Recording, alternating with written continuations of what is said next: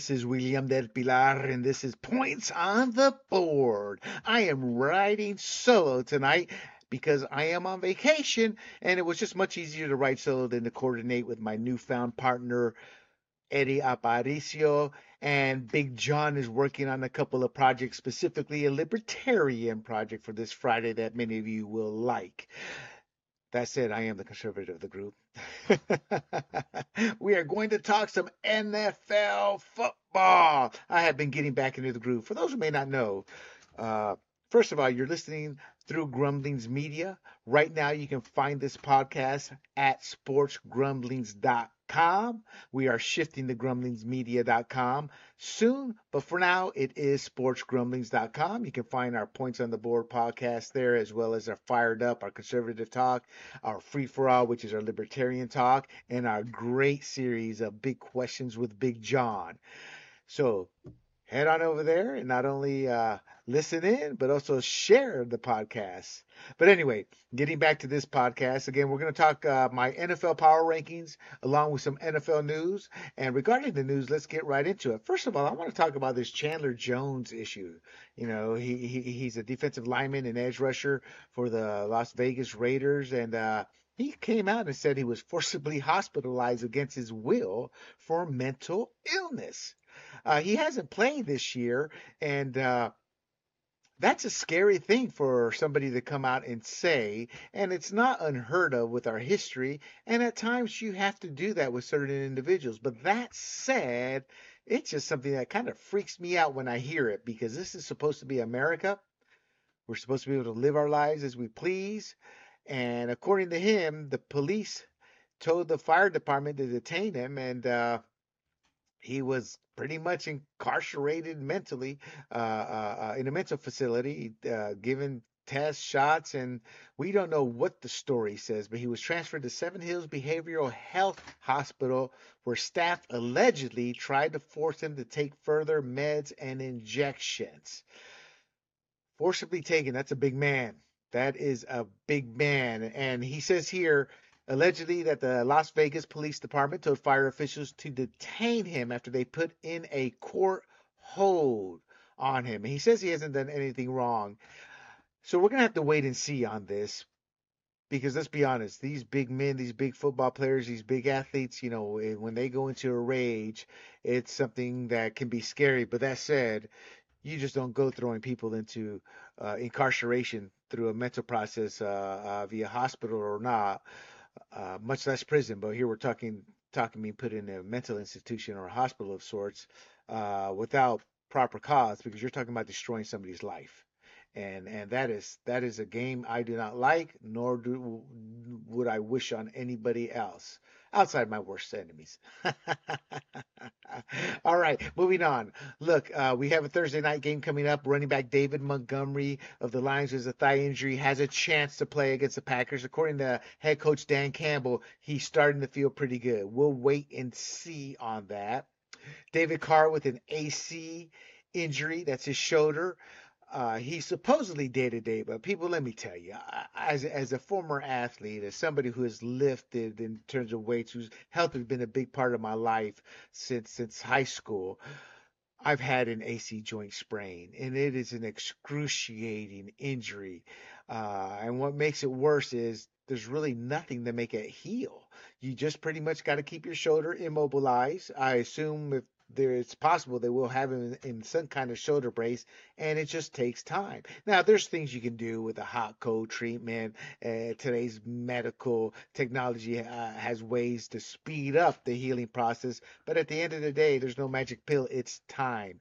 I don't. I would be shocked if we saw David Carr play this weekend, and, and, and fully expect to see Jameis Winston. And Jameis Winston would be facing his old team, the Tampa Bay Buccaneers, so that gives him an edge because, uh, uh, and he needs to be taking the practice reps. He's a very streaky player. He can become an effective game manager. We saw that a couple years ago in five or six games before he. Uh, was lost in the season due to injury, but he has matured. But these practice reps will help him, and I think having a chip on his shoulder playing Tampa Bay, it's the perfect game if Carr is to miss any games. But I believe they need to let him sit, let him heal, and and and let Jameis Winston carry the ball. Wide receiver Mike Williams. Look, the Chargers may have squeaked out a victory and saved Brandon Staley's job as a head coach, but losing Mike Williams, who was placed on injury reserve, uh, is devastating. It's a torn ACL.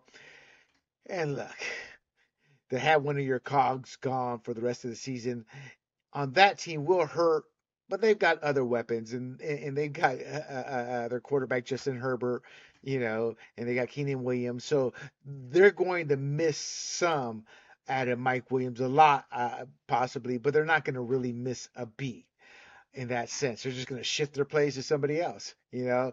And then moving on to the silliness with Mac Jones and the New England Patriots in terms of him hitting cornerback, Jets quarterback, cornerback Sauce Gardner in the groin. I saw the film and I'm like, yeah, I didn't see anything. So that's much ado about nothing. But they say he could be fine. If I'm him, I would even fight the fine. Now maybe there's a film shot where it shows it, but the angles I saw, uh, I think to put it in a neutral tone, I would say inconclusive. Running back at Saquon Barkley remains day to day you know, uh, and luckily it's a Monday night game. Look, the Giants. I just got off the phone with uh, my partner Big John before doing the podcast, and uh, I, you know, he's like, they're miserable. Let him play for Caleb. And at this point, who can argue that? Look, I thought Daniel Jones's contract was was way too much for a quarterback that has yet to prove himself, and it doesn't help him when 49ers players are mocking him and saying, "Look, the guy was afraid to go deep. The guy was afraid to do this and do that. Look at that big contract."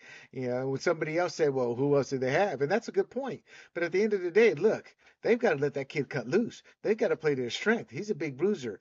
He he has a size and build of a, a, a of an Andrew Luck type, a uh, Daunte Culpepper, uh, uh, uh, Cam Newton, meaning he's a big guy who can run with the ball at times. They, they need to start letting him do his thing. Uh, they, Granted, they played the Cowboys and the Niners, but that Arizona game was horrific by by going down by 20 before coming back. And the fact they came back is what gives me hope still. But they've got to get Saquon Barkley back. Look, he's an injury-prone player, and his injury resurfaced this year already. Uh, but hopefully, he can come back and make a difference. And moving on to the Jets. Look, Big John, my partner, and I asked him to be on the podcast, but the guy looked like a hobo who had just gotten off the train and hit the junkyard, so he chose not to participate. But he brought up a good point with the Jets. Look, look towards Nathaniel Hackett as part of the problem here. Why aren't they running the ball? They've got two outstanding running backs. You need to pound the ball. Well, William, their offensive line isn't all that. It doesn't matter. You pound the ball, then you play to Zach Wilson's strengths. And it seems like Nathaniel Hackett just wants to keep running Aaron Rodgers' West Coast offense. I think what we're seeing is the reality that Nathaniel Hackett may not even be a quality offensive coordinator. And in essence, Aaron Rodgers is the reason he's got a gig in the NFL along with his father, uh, uh, the more famous Hackett, who I want to say is a Super Bowl winning offensive coordinator, but I'm not sure. But he's a he's part of the uh, involvement and, and and and user of the West Coast offense that, that helped proliferate it. So his, I want to say Paul Hackett was a big name, but Nathaniel Hackett may be part of the problem here that we're seeing, and and I don't like to say things like that. But I do think Zach Wilson, look, I think his game is mentally shot. Look, the Jets have never really uh, uh, uh, developed a QB. I mean, Namath was their last greatest quarterback. Ken O'Brien didn't live up to expectations. Richard Todd. Uh, those are the only two that I can think of that were serviceable and was were able to play well enough to make them playoff contenders. But even then, they did not develop as well as the team hoped, and they've never developed. I think part of it's a media; it's a rough media. Part of it's a fans; it's a rough media, uh, a rough fan base, and I think you have ownership that that that that that goes with the wind in terms of what players in the media or what fans in the media are dictating. It's sad to say, but it's true. Some teams are influenced that way. But at the end of the day, I think Zach Wilson may be a lost cause, and they signed quarterback Trevor Siemian.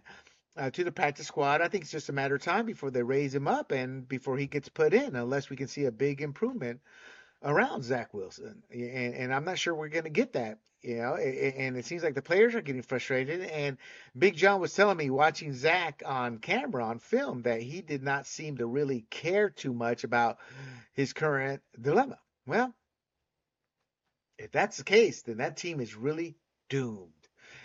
Doesn't matter how good your defense is, if you have no offense, you're just not going to get anywhere. You may sit there and maybe be playing for a wild card at nine and seven, uh, but that's about it. So this team has a lot of questions and no answers right now that we can see.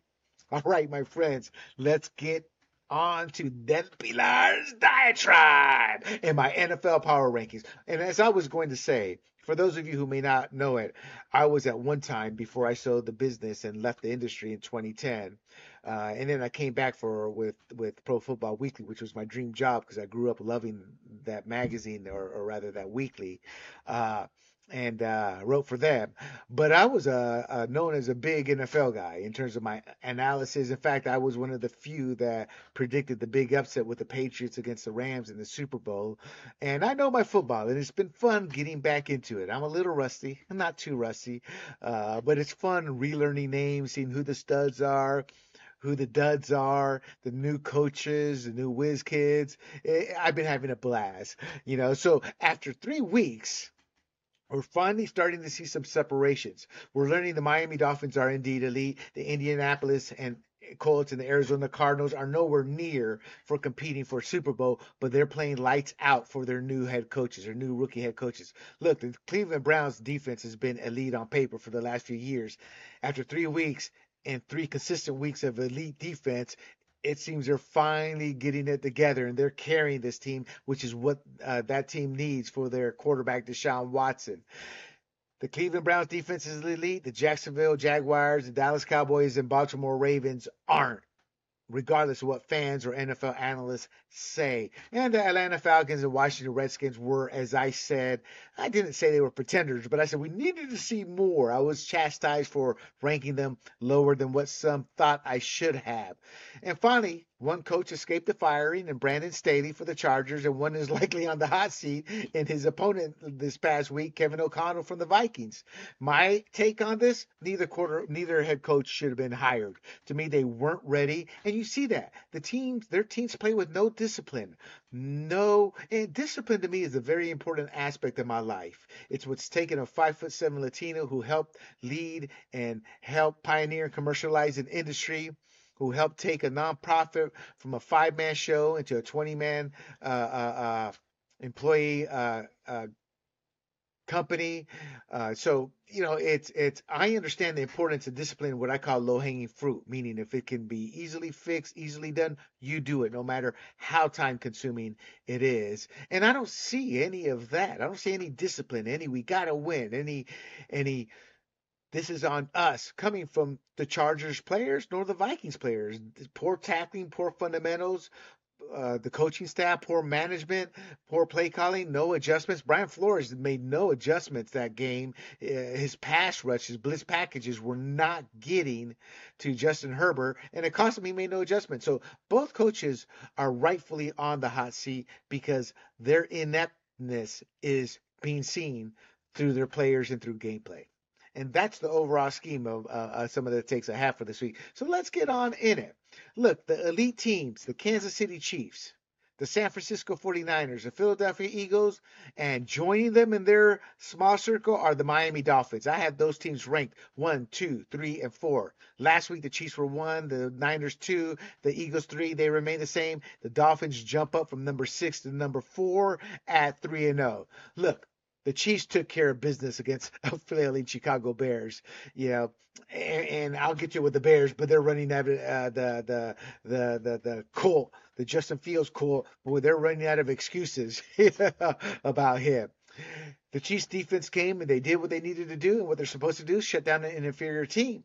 And they deserve to maintain their top dog status. The 49ers, look, three straight, three straight weeks of 30 points and they did not play that well uh, uh, this week. Their red zone offense was not in sync, but look, they're arguably the best all around team. You know, now The Eagles remain at number three, but that rushing attack, boy, they get that going and they will vault over the 49ers as the best all around team. What can you say about them?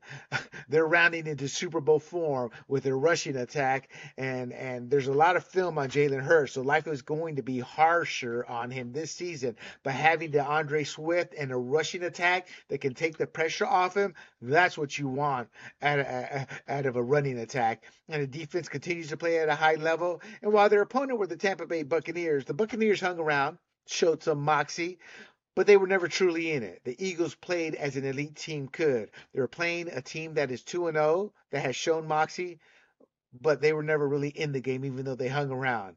So the Eagles uh, remain with their elite status. Now the Miami Dolphins, luck, 70 to nothing. I don't care what you say. Sure, it's an outlier game, and sure, a lot of those points came about because the Broncos quit. You can't say anything but that the Broncos quit. There's no reason, there's no way an NFL team should be scoring 70 points against another NFL team in this day and age. That's a team that quit. Everything went right for the Dolphins. But look, this Dolphins is one of the best coached teams in the NFL once Mike McDaniels took over. And I am not a Brian Flores fan. I think Brian Flores went to the race card at a convenience because he did not like how he was let go. He did not like what happened, what went down. But at the end of the day, you want to know the difference of the Miami Dolphins from a, from just two years ago to last year and this year, and it's head coaching. It's Brian Flores not being there and Mike McDaniel's running, uh, uh, uh or Mike Daniels running the offense that needs to be run. That maximizes the team's strength. And that playbook is a freaking encyclopedia. It's like a world atlas. So it's not like he's he's dumbed down uh, the offense. And one of the issues was they thought Tua, uh, Brian Flores didn't think Tua could handle the NFL offense, couldn't get a grasp of it. Uh, we see who's been proven right. So my next group of teams is really a very small group. It's elitism is on their radar. And the Buffalo Bills, look, people say they're elite. I'm like, they play at an elite level at times, and then Josh Allen will have that poor game one too many times, and that's why they, you know, the Bengals beat them in the playoffs last year, and the, they can't get past the Chiefs. They haven't learned how to get over that hump, and that hump is getting into the elite circle. Are they? They're, they're right on the edge. They're, they're, they're like knocking on the door, looking in. And they had another dominating win against a team they should dominate, the Washington Commanders, but they were methodical. They took care of business, and this is why they're ranked number five. Uh, the loss to the Jets in Week One was actually a wake-up call had they come back and won that game, they could have maybe they, they could have maybe just played robotically as Justin Fields, but and gone deep and had a great record. Uh, but this is the type of loss they had in Week One that kind of set them straight. It's like, oh wow. So they've got that monkey off their back, and and I think we're going to see a dominant team week in, week out. And I, I believe they have the ability to make the jump. The problem is the Dolphins, the Chiefs, and the Bengals. You know, uh, stand in their way. So uh, they've got to prove they can overcome the humps that they haven't been the last few years. But they are there, and they're still playing. Uh, they're still favorites to take their division, but the Dolphins could upend them. Uh, at number six, I have the Cincinnati Bengals. You know. Uh, and for the record, the Bills were five last week, and they're five this week. But the Bengals took a big jump from number 10 last week to number six. The Bengals were 0-2, but we knew they would eventually turn it around they played this week against a team that is playing much better than I thought they were, and that's that's the Los Angeles Rams. But look, they had to have this win. And what I liked about this game that they showed me was they they shortened the plays, meaning uh, uh, Joe Burrows, quarterback Joe Burrows, was releasing the ball much quicker, much earlier. And this is actually a godsend for them. It adds another arson uh, a weapon to their arsenal. The short yardage you know the quick release short yard, yardage. That's going to actually enhance their offensive prowess make them much harder to defend much harder for the rushers to get to them the pass rush to get to him. So overall his injury actually has expanded the offense in a way they probably wouldn't have without him getting hurt. Now, Burrows has to get to 100% for them to be uh, a team that vies for the Super Bowl. The problem with the Bengals is they rely too much on Burrows. They don't have a great rushing attack. In fact, their rushing attack disappears at times. So they've got to balance that offense out, uh, or it will cost them once they hit the playoffs. My next segment, better than average, but still has kinks to work out. Look, the Dallas Cowboys were ranked number four last week. They dropped to number seven. Look, I said they were playing elite football. And I was chastised. No, they belong in the top three, man. Did you see those first two games? This was a trap game. Elite teams don't fall for trap games or most of the time they don't, and maybe they'll recover. But this game is on Mike McCarthy and Dak Prescott a little bit. Uh, mostly Mike McCarthy. Look, it's a coaching staff's job and veteran leaders. That's why I say partially Dak Prescott to make sure their teams don't look past this game, and they did. They were looking past the Arizona Cardinals. Arizona Cardinals have been playing lights out for their owner. Their defense is playing outstanding ball. And look, I'm a big fan of Josh Dobbs and I'm a big fan in the sense I love his story. You know, he's worked work from the practice squad. Uh, the, the the Titans or the Browns, I want to say the Titans put their whole season on him and trying to make the playoffs, and he wasn't ready. But yet they they put the ball in his hands, and that experience is paying dividends now for the Arizona Cardinals. They're playing to his strengths. They're smash mouthing the football with running back Connors there, and uh, they're competitive. They're going to upset some teams this year. So so so this is a, uh, a, a, segment here with the Cowboys, but I couldn't help but talking about the Cardinals there. But that's why they lost. They're playing hard for their coach. The Cardinals were, and the Cowboys looked past them. And look, cornerback Trevon Diggs is out with the ACL injury, but he's not the reason they took a beat down. It's Mike McCarthy not getting that team prepared for a track game, and Dak Prescott not getting uh, uh, uh, the players as the backup to McCarthy in making sure they were ready for a track game. The Detroit Lions ranked number seven. They dropped to number eight, um, and that's because the the, the the, the Dolphins moved up. Look, the Detroit Lions are two and one. They took care of business. They're still learning how to win, uh, but learning how to win is also learning how to bounce back after being upset as they were last week. And look, they have young players on both sides of the ball, but that defense shows the potential to be an elite defense. They're a team to watch with quarterback Jared Goff understanding his role. He's able to make the big throws. He's able to make the short throws. He can make all the throws, but more importantly, he's becoming a leader of that team. And they're the type of team as playoff competition gets heavy and even in the playoffs, a team doesn't want to face him in the first or even the second round. The Eagles, Cowboys, or Niners. They'd rather face a, a, team that falls in or a team they're more familiar in. This team is young, and where you're young and hungry and you get in deep, boy, you're much stronger than that veteran team. And that veteran savviness has to overcome that youth. So it will be a fun team to watch all season long. And I have them ranked at number eight. That's a very high ranking for this team. So I do have high expectations. Look, I am not a fan of the Cleveland Browns. I am not a fan of Deshaun Watson, but you give this team this their due. So far this season, this defense is carrying this team. They are two and one. They came in, they put the team on their shoulders, and sh- they shut down the vaunted Titans rushing attack. And once they shut them down, they teed off on quarterback Ryan Tannehill. This uh, and the Browns offense continues to improve. And barring injury, this team should be competing for a playoff spot come late in the season. Look, Deshaun Watson has not been playing good football, but he finally showed improvement this game in a very, very positive way versus the team and the fans kind of making up that improvement. Yeah, he's improving. I don't see it. This week you saw it. You know, and this despite losing Nick Chubbs. Look, they're going to have a rushing running back by committee going forward, and hopefully that can offset the loss of Chubbs. But that loss will factor in some games if the rushing attack by committee can't hold the line. But we'll see. But the big key, obviously, going forward is Deshaun Watson. This past week, you know, he did he did well enough. Uh, last week they were ranked 13. I have them at number nine. The Baltimore Ravens ranked number eight last week. They dropped a couple of slots. Look, I took heat for my placement of the Ravens last week, and those critics are eating their words. Look, they have to learn a new offense. They have to get the kinks out. You know, my announcer was right on the money. I was like, look, they have to show us they can perform in this offense. And ironically, they lost against the Indianapolis Colts, a dome team, and they lost in bad weather. they had too many unforced errors. Uh, Lamar Jackson is a stud, but something he's got to learn. Hey, You're now in an offense that you just don't tuck the ball and run. You've got to go through all the reads. Uh, and once you do that, it will make you a better player because you're going to have some wide open receivers. And he's learning that. We've seen that learning process work its way through, but he's going to have hiccups. You know, learn the offense, then use your talents to expand it with your legs and arm. And their defense, they've got a slew of injuries, but that's no excuse not to take the Colts out. It's a team. If you have Super Bowl aspirations, you need to take care of business and beat. To blame lousy communication between the return game regarding clock management at the end of the game is legitimate, but the Ravens should never have allowed the Colts to be in that game anyway.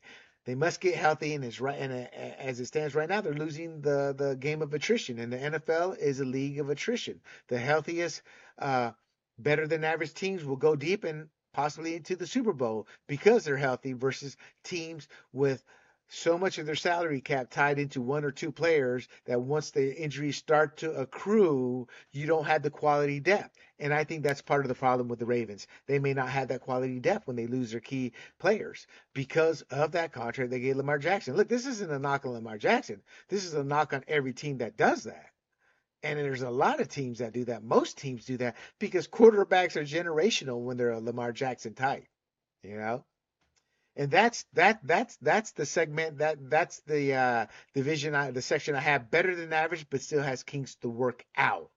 Now, pretenders or contenders the Seattle Seahawks, number 14 last week, number 11. Look, the Seahawks should have handled the Carolina Panthers much easier than they did, but they did show moxie against an upstart team, and they took care of business. And their rushing attack looks potent with Kenneth Walker.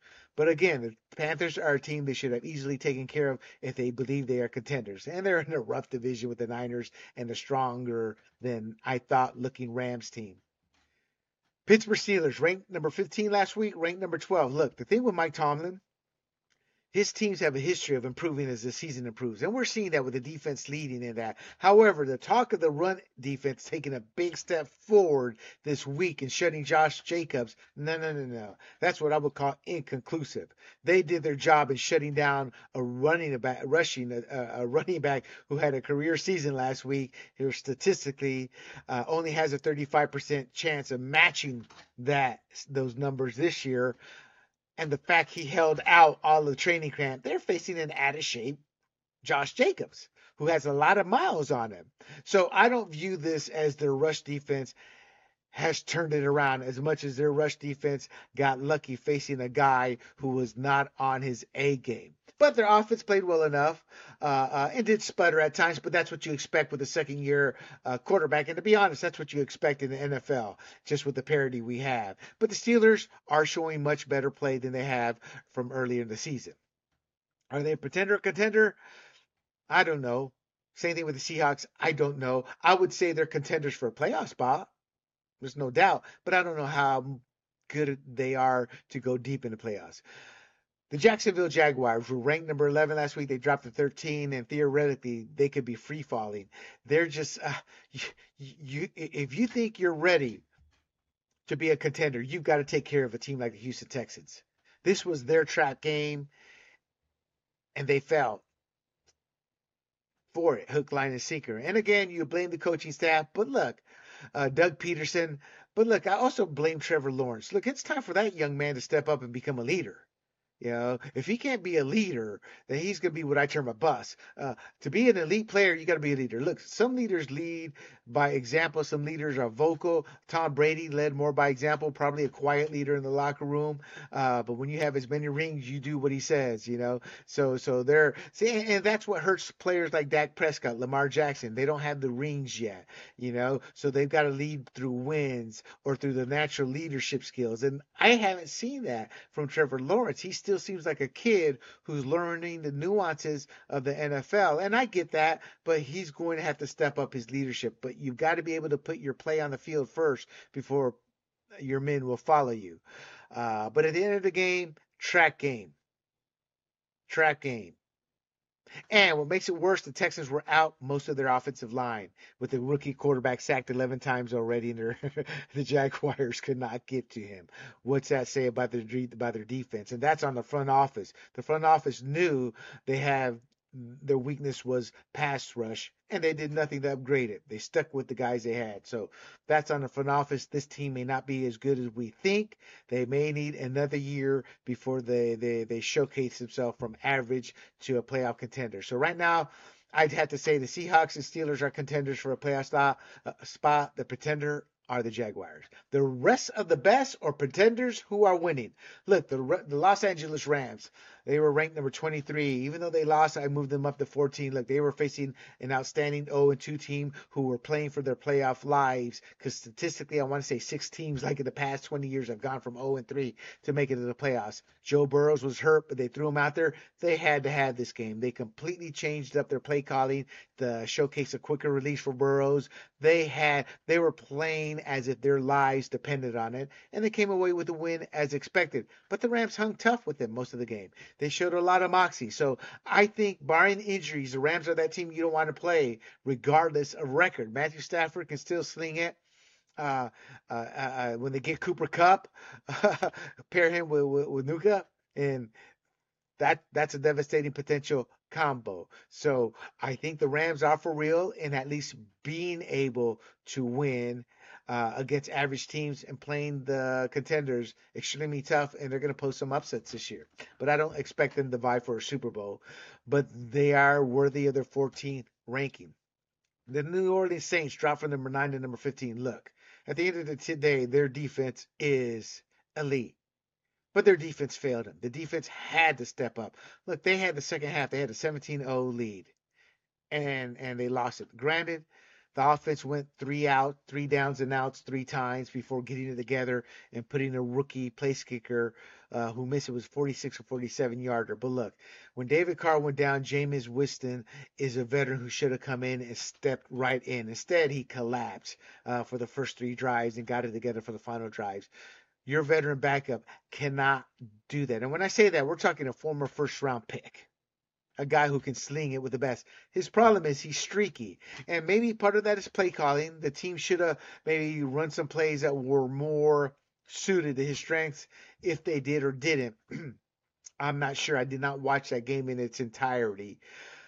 But look, it's going to be very surprising, as I said earlier in the podcast, if David Carr returns. Jameis Winston is getting the perfect game to come back and fill in against the Tampa Bay Bucks the Saints defense is elite. But I expected that eliteness to show through. Maybe this will be a wake up call to that defense to play much better. They also get Alvin Kamara back, which is the one reason they did that they're still at 15. But this offense is a lot to show. They weren't showing a lot, but they were showing that they were building that chemistry. They were showing that as the season went along with Carr and that receiving core, that it was getting into sync. So there are high hopes there. But with Carr out, that kind of puts a stop to that temporarily. So we don't know if they're pretenders. We have to wait and see. The Green Bay Packers, ranked number 20 last week, they're number 16, 2 and 1. Look, a win is a win, but this win came because uh, uh, uh, going down and their offense doing nothing. But let's give some credit here. Give credit to the perseverance of the pack and quarterback Jordan Love, who never quit he would have lost their, their home opener. I can't remember when the last time that happened. So he saved himself a lot of angst by coming back and winning and added to the lore of what is a possible third straight QB to showcase the position with Rodgers before him and far before Rodgers. So, look, defense held and they even came up with the turnovers to keep them in it, which helped in the comeback. They were overwhelmed and dominated in the trenches this week. Oh, I'm sorry. Here I am looking at my notes. Uh, uh, uh, you give credit to the perseverance of Jordan Love. You give credit to the perseverance of that defense for never quitting and playing tough. This win is more on the lack of play for Winston. But again, a win's a win. You take it. And the Packers, I believe, will contend for a playoff spot moving down. Now, the Tampa Bay Buccaneers ranked 17th last week. They kind of stayed at 17 this week, not because they did anything as much as other teams dropped below them. Look, they held their own against the Eagles. They were never in it. But they saved face by hanging tough. This was a building block for them because Baker Mayfield new running, new quarterback. They still don't have a rushing attack. Uh, so they they've got a lot to Im- improve on. They were overwhelmed, and this is what I was reading my notes here. They were overwhelmed, and they were dominated in the trenches. Uh, so they have a lot of work to do. But this team right now is unpredictable. We don't know what team will show up each week when it comes to mid-league teams or teams along their talent level, but they're for real. They just aren't good enough yet for the elite teams. So we're going to have to wait and see. Middling is where your expectations should be without a rushing attack, but never say never. Moving on, the Tennessee Titans are 1 and 2 Number 16 last week, number 18 this week. Talk about a slap in the face. Now, this is one I was hyping up Mike Vrabel. This team takes on his personality, a tough coach, perseverance. They never quit. And what happened this week? They were smashed in the mouth by the Cleveland Browns. And I don't know if they really quit, but they were dominated. Uh, look, and if you take out Derrick Henry, you've kind of taken out two thirds of that offense. Look, Ryan Tannehill simply is just not a good enough quarterback to put this team on their shoulder. He has a talent, but it, it never came through at the NFL level. So maybe I'm overrating his talent. But at the end of the day, I don't believe Ryan Tannehill can take this team to the promised land. Heck, I'm not sure he can take him deep into the playoffs anymore, despite their showing a couple years ago. I think this is a team that has been on a downward trend starting last year, and I'm not sure that's going to stop. No matter how tough their head coaches, and no matter how much their team plays like it, look, you're at a deficit with Ryan Tannehill. And the other question that has to be asked and has to be analyzed, it's easy to say, oh, Derrick Henry's a stud. Sure, it's easy to be a stud against the, the average teams. But if he can be shut down by elite defenses, then this team is done. They may not even make it to the playoffs you know, because that means the onus is going to put on the quarterback position to make plays open it up for Derrick Henry, and Tannehill can't.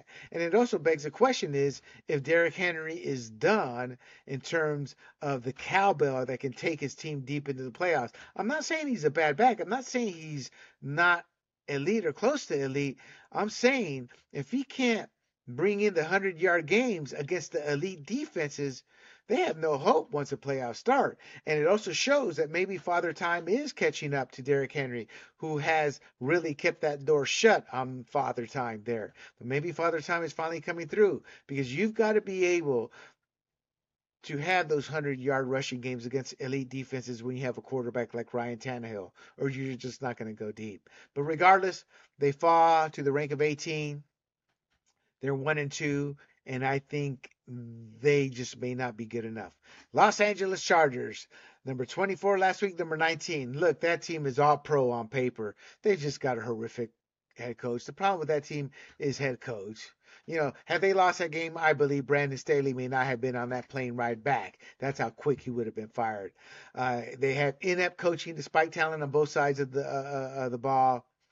Justin Herbert is a stud in the making his ability to throw the quick release again and, and having learned from Brian Flores when he blitzed him when he was with the Dolphins as their head coach and he's the defensive coordinator for the Vikings who they beat this week uh, speaks a lot about uh, Herbert's maturity, his ability to win the game for his team.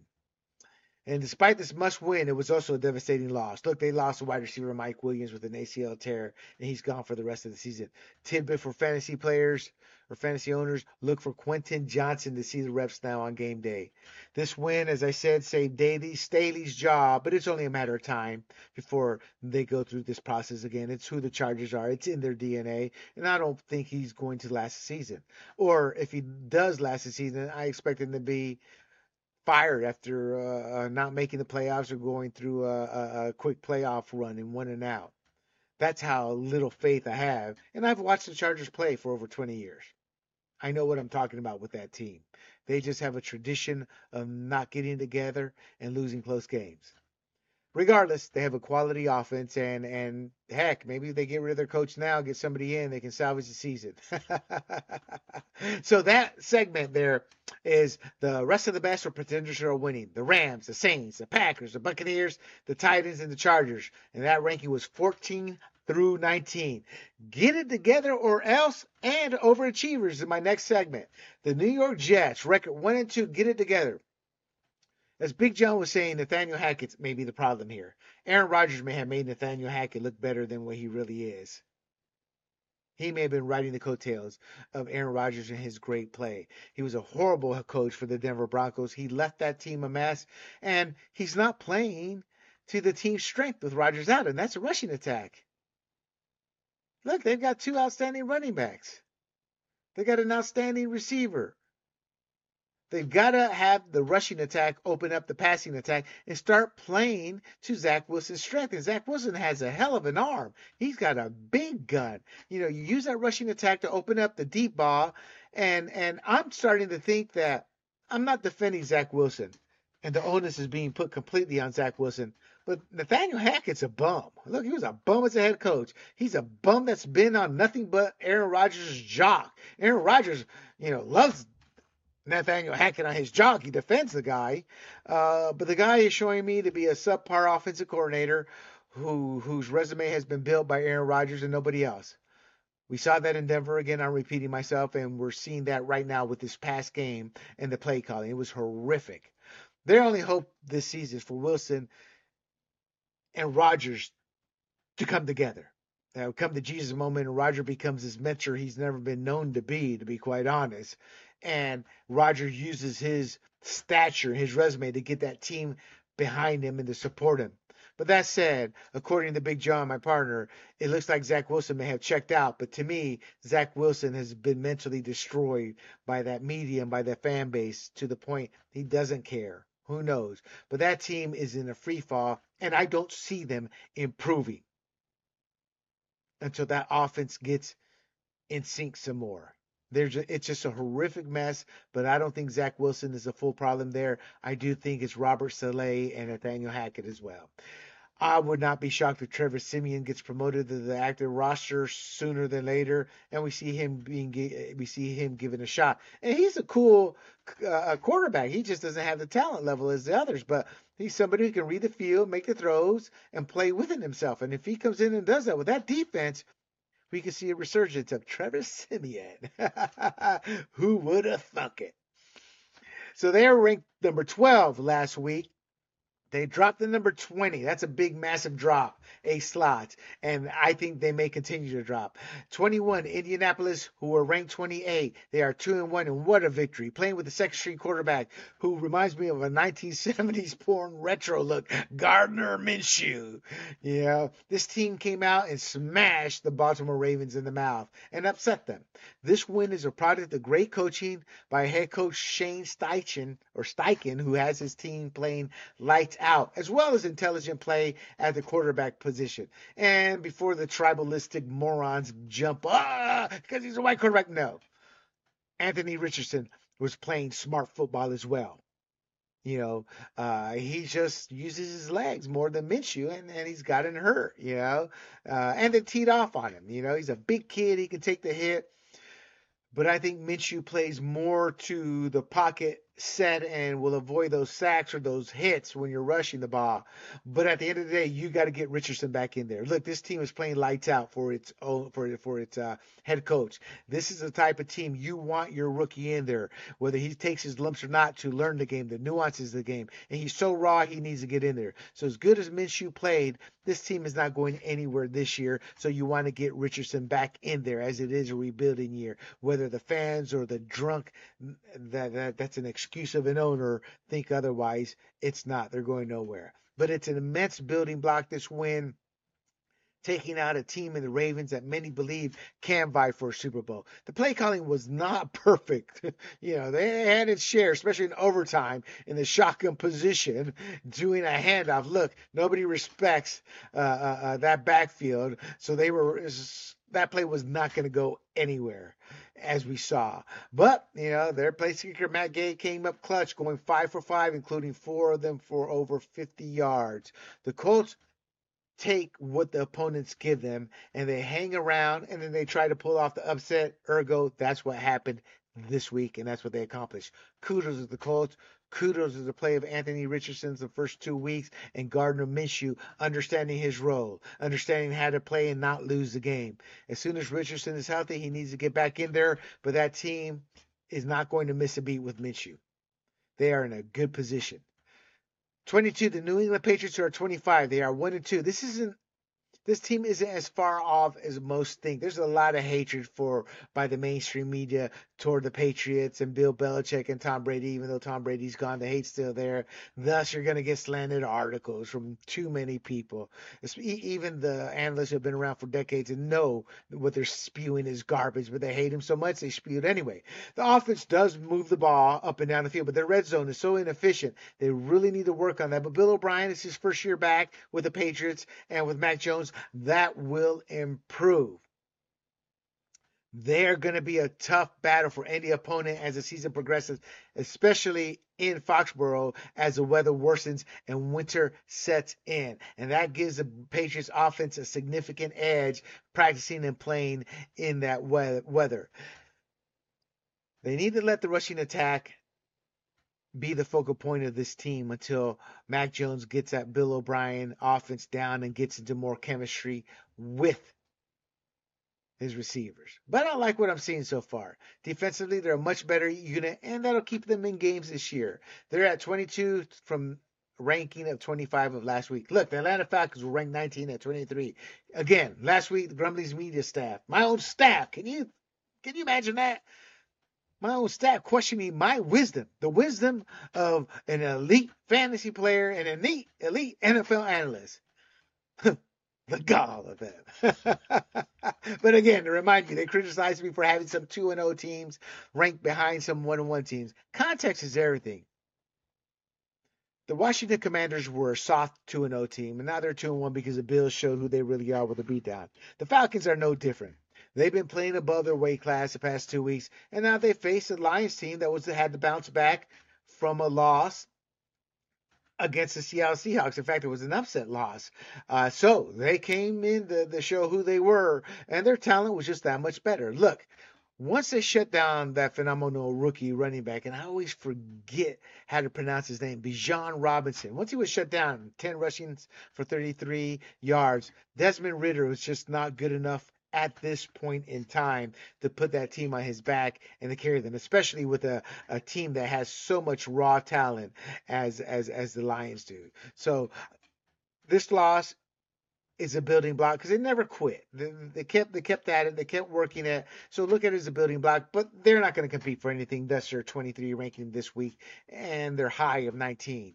Will they win some games? Yeah, they're going to win some more games as the season progresses but it's gonna be a long season for them. The Washington Commanders come in at number 24 with a record of two and one. Look, again, they were part of them and the Falcons and maybe a couple others. I was questioning on why do I, I don't why don't I have them higher.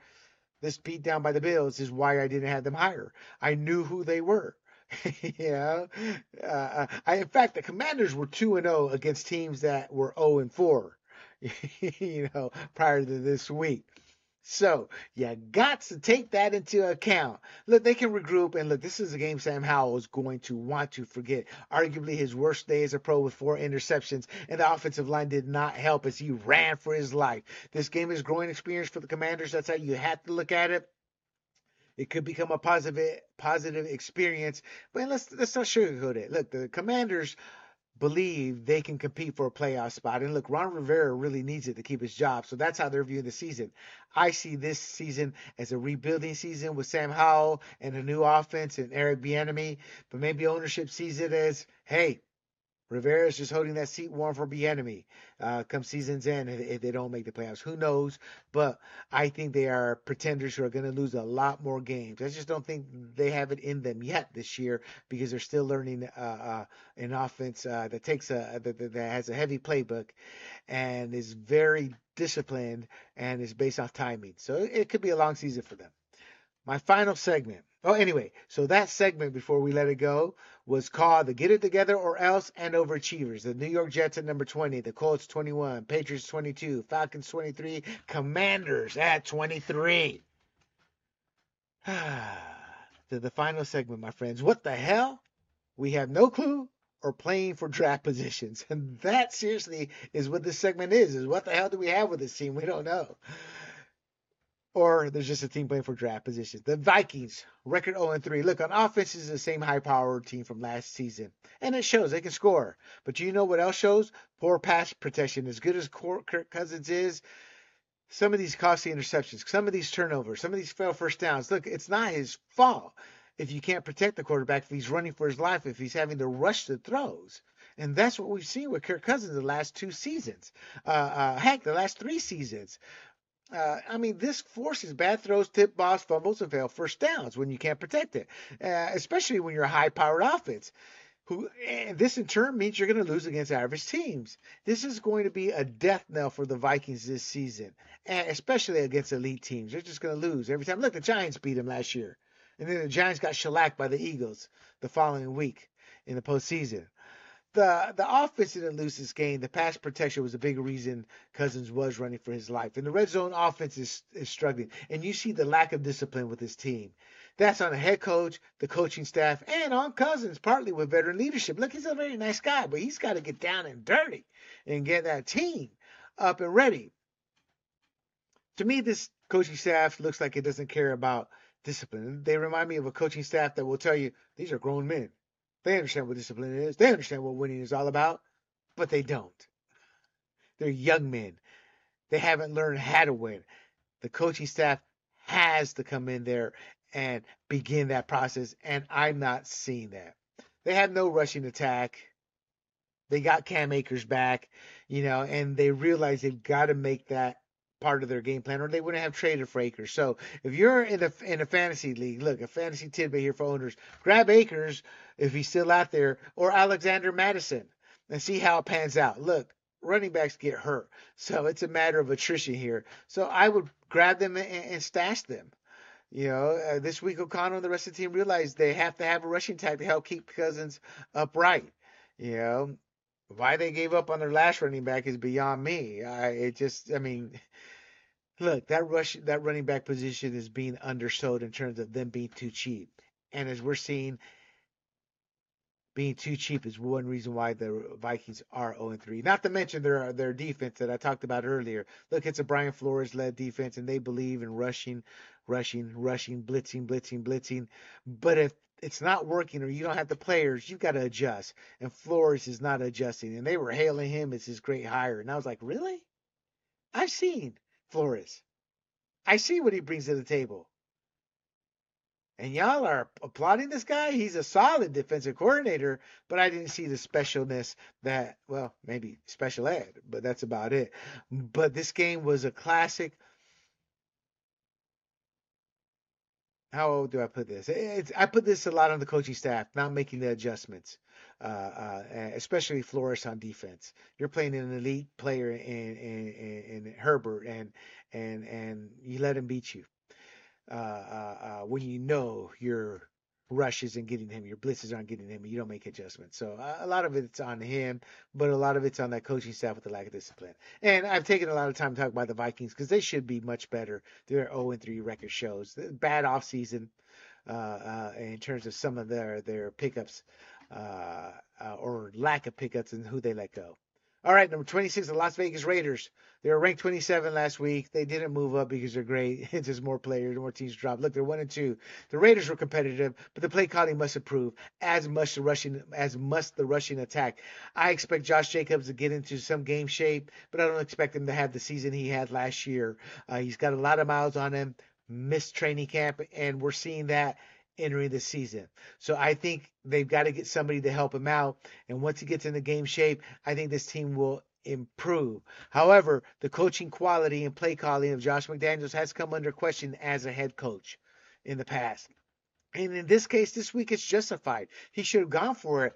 Uh, once he took the penalty, he was committed to going for the touchdown. Because by taking the penalty, he's like, we got to score a touchdown. We're going to score a touchdown.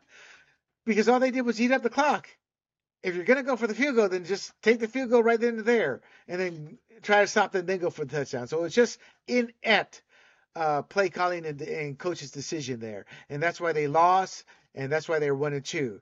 Is their season gone? No, no. They have a they have a team that has more talent than them with the San Diego Chargers, but inept coaching, and the Broncos aren't going anywhere. So they have a shot, but they're going to be one of the teams vying for that last wild card spot, you know, if they even make it that far.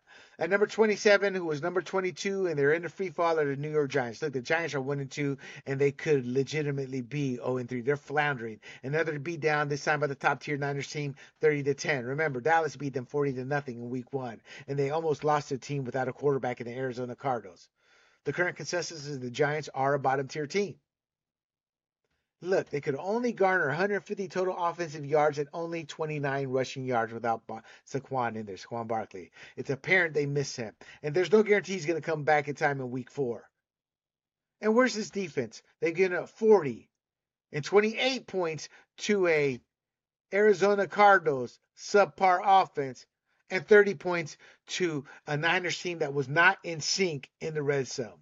No, let's give them a little bit of due. Maybe it was their play on defense in the red zone that held the Niners at 30 and the Cardinals at 28. But 40 points against the Cowboys, you put that all in context, it's a terrible and unacceptable defense. The Niners loss is nothing to have shame over, but you have to be competitive and take out teams like the Arizona Cardinals if you believe you're one step or able to compete for a Super Bowl. And that's all we've heard from Giant fans and the team itself. Man. Arizona Cardinals ranked 32 last week. They are 1 and 2. Last week they collapsed against the Giants. This week they came with their A game and upset a top tier uh, team in in in in the Dallas Cowboys. Look, this was a trap game for the Cowboys, and the Cardinals had to use some trickery, and it worked. They scored off their trickery. Uh, and they they won a solid game after squandering two leads in the season's first two games. Look, this is a team that looks like it's being built to uh, upset a few more teams along the way. And God bless Josh Dobbs. I'm a massive fan of him. I root for him every week. I want the Cardinals to win every week with Josh Dobbs being a key part of that. That's how much I love this kid. Look, they're playing lights out for Jonathan Gannon. And Jonathan Gannon had a relentless defense in the Eagles when he was there as a coordinator. He's bringing that to the Cardinals, and he's also bringing a moxie, a toughness to that team. And I love what I'm seeing.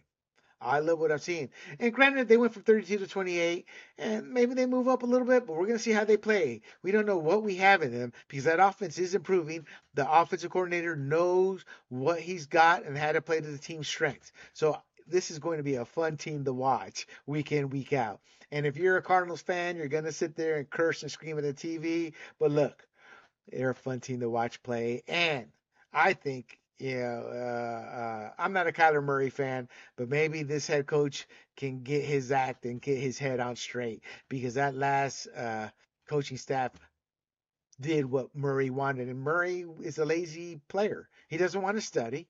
He thinks his talent can get it done, and he's a smurf in a man's league, and he's got to become a study uh, a, a kid who wants to study, study, study. And until that happens, he's going to underperform. I mean, he could take some notes from C.J. Stroud. Look, moving on from the Cardinals, who were ranked 28 last this week and 32 last week. Moving on to the Texans, ranked 29th, ranked 31 last week. Look, this is a huge victory over a Jaguars team that most, including myself, believed was possibly on the verge. They're showing me they're not yet. Look, CJ Stroud, wow. I stated last week, this kid has yet to throw an interception. He's going to see enough reps this season to really uh, enhance his growth. And look, he will bring the Texans to prominence. I love DeMarco, DeMarco Ryans, what he's doing with that team, uh, DeMeco Ryans and his handling of the position and the player. But it doesn't hurt that the kid studies. According to DeMeco Ryans, he's a study hound. He studies, studies, and studies some more. And that's likely a big reason for the upset against the Jaguars. You know? Here's what I wrote Arizona Cardinals quarterback, little man Kyler Murray could learn a thing or three from Stroud's discipline. And that's what Stroud is showing some great discipline. This team's going to lose a lot, but if his development continues, no one will care about this year's losses because we could have a great one in the making. It's too early to tell, but look, I love quarterbacks who study the game. Look, I never thought Peyton Manning was an elite quarterback, and I still don't. But I believe the work he put with that playbook, the reps he would take over and over, his willingness to work with his players one on one. He turned himself into a great quarterback. Uh, I, what I'm saying is, I don't think he really had the talent of a great quarterback, but he made himself a great quarterback because of his study habits, because of his discipline. And if CJ Stroud has that, hey, maybe he's the next Peyton Manning, but he also has the talent so he can surpass that. And I know a lot of fanboys and a lot of analysts will disagree with me, but hey, I just point back to the Seattle Seahawks uh, beatdown of the Broncos in the Super Bowl and the Broncos' last Super Bowl. That was the defense gave them that Super Bowl. They were Manning. All they wanted out of him was to be a game manager. Let's not forget, Manning was not the consensus starter. They gave him the starting job heading into the playoffs. You know, I can't remember the backup's name, but that's how bad Manning was playing at the time. You know, so that's why I'll stick to my guns, and I have the data to back that up. You know, but I'm not taking anything away from his two Super Bowls and the numbers he put up because he built himself into that player, and God bless him for that. But that's what studying, work ethic, and a strong discipline and will to win can and will do. So the Houston Texans, uh, a team to keep an eye on. Uh, uh, and as far uh, as the Jaguars, look, I think the kid had been sacked like 11 times prior to that, and they couldn't get to him. Uh, God bless CJ Stroud and what he's doing down there in Texas. All right, number 30, the Carolina Panthers. Look, Andy Dalton should be this team starter with a stat line of 34, 58 for 361 yards and three touchdowns. But since they're not competing for a Super Bowl, you got to put starting rookie Bryce Young back in there when he's healthy. We're not sure where he's going to be with week four but the development of this player uh, uh, uh, is something that must be done. Sometimes it's better to have that player sit, but in today's uh, NFL, where creating a foundation uh, for a player is non-existent, and you throw him to the wolves, you got to put Bryce Young back in there to get him to improve. And hey, and where's the greatness and grandeur of head coach Frank Reich that we heard all about? You know, first they don't appear to have a rushing attack. Two, it's going to take time to rebuild a team that's been mismanaged for years with an inept front office and a coaching staff that didn't know how to handle NFL players. But Frank Reich is not showing me much. I expected more from this team the first three weeks into the season, and we're not seeing it. I believe the Panthers are going to be in the bottom tier for the whole season with few wins. Andy Dalton could start next week, but when Bryce Young is healthy, get him back in the lineup, use this year to rebuild and go from there. All right, ranked 31, the Denver Broncos 0 3. Look, we have to give Sean Payton time. Like this team is just so out of place with its players, players quitting.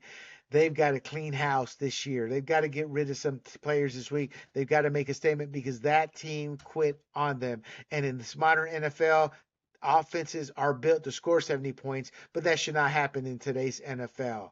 Uh, uh, it's it's that's a disgrace. And look, they let the Commanders come back from 18 down last week, and I thought it was a fluke. This isn't a fluke. This team is bad. It's terrible.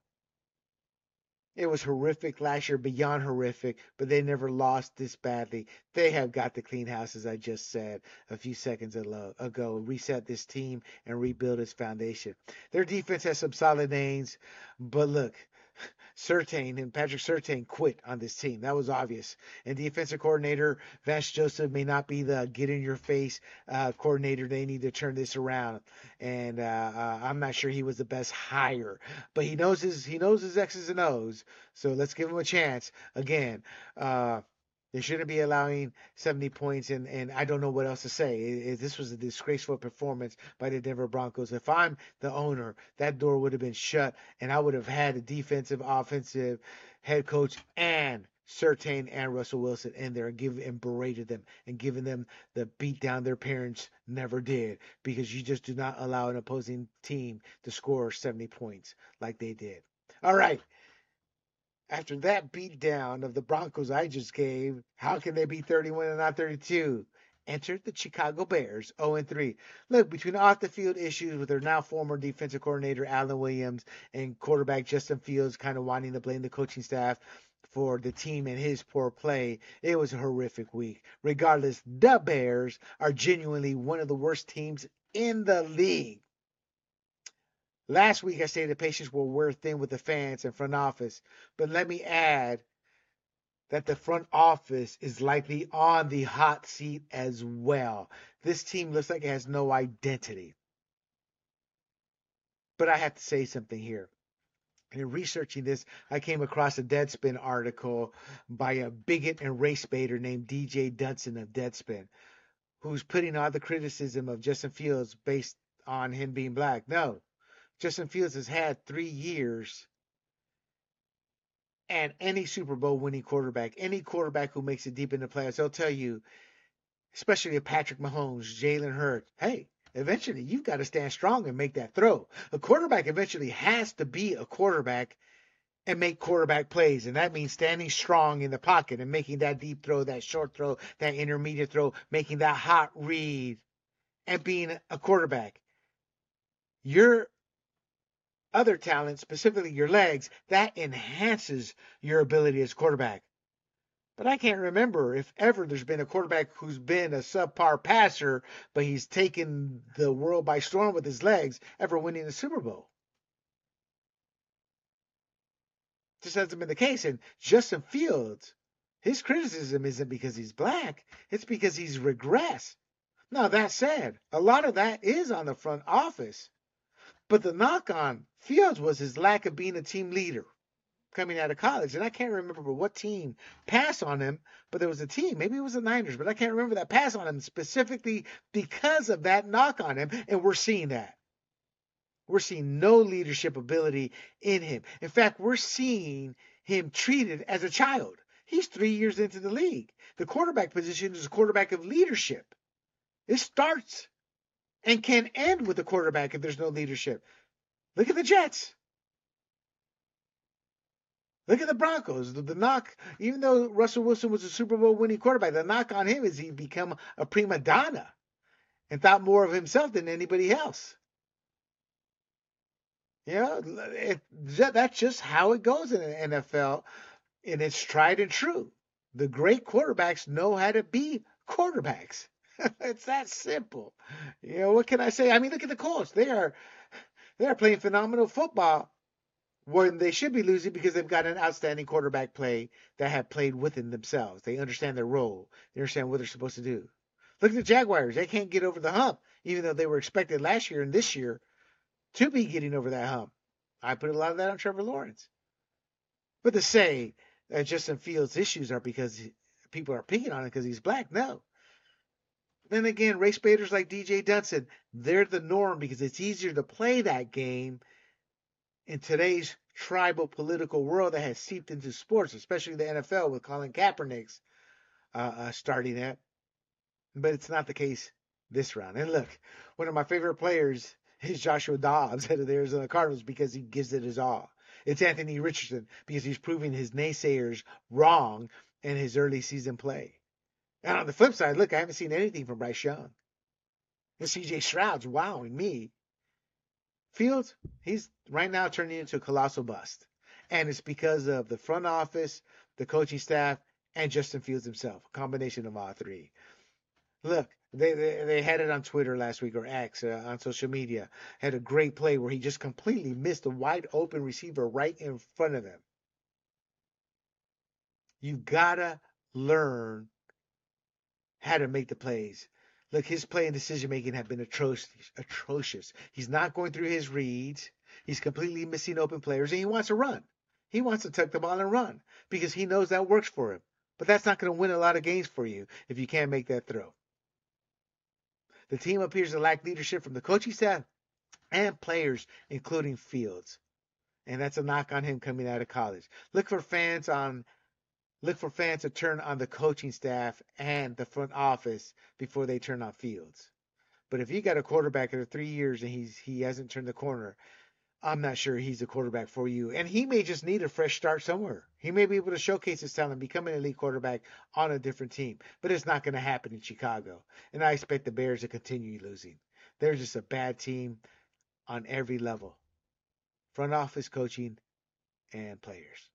And there you have it. There you have it, my friends. That is Del Pilar's diatribe and my NFL power rankings. This is Points on the Board.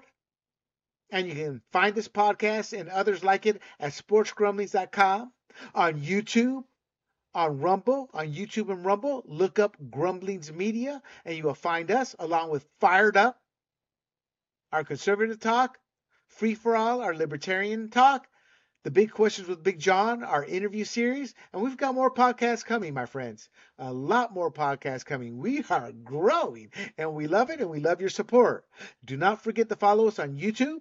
Do not forget to follow us on Rumble, and check out our site and all our other content on sportsgrumblings.com. I hope you would enjoy this podcast. I hope you share it with your friends, and I hope you come back and listen. And don't be afraid to tell me what I got wrong and what your thoughts are. Because if it's a good enough comment, disagree or agrees with me, we'll talk about it next week. So there you have it, my friends. This is William Del Pilar, and I am out.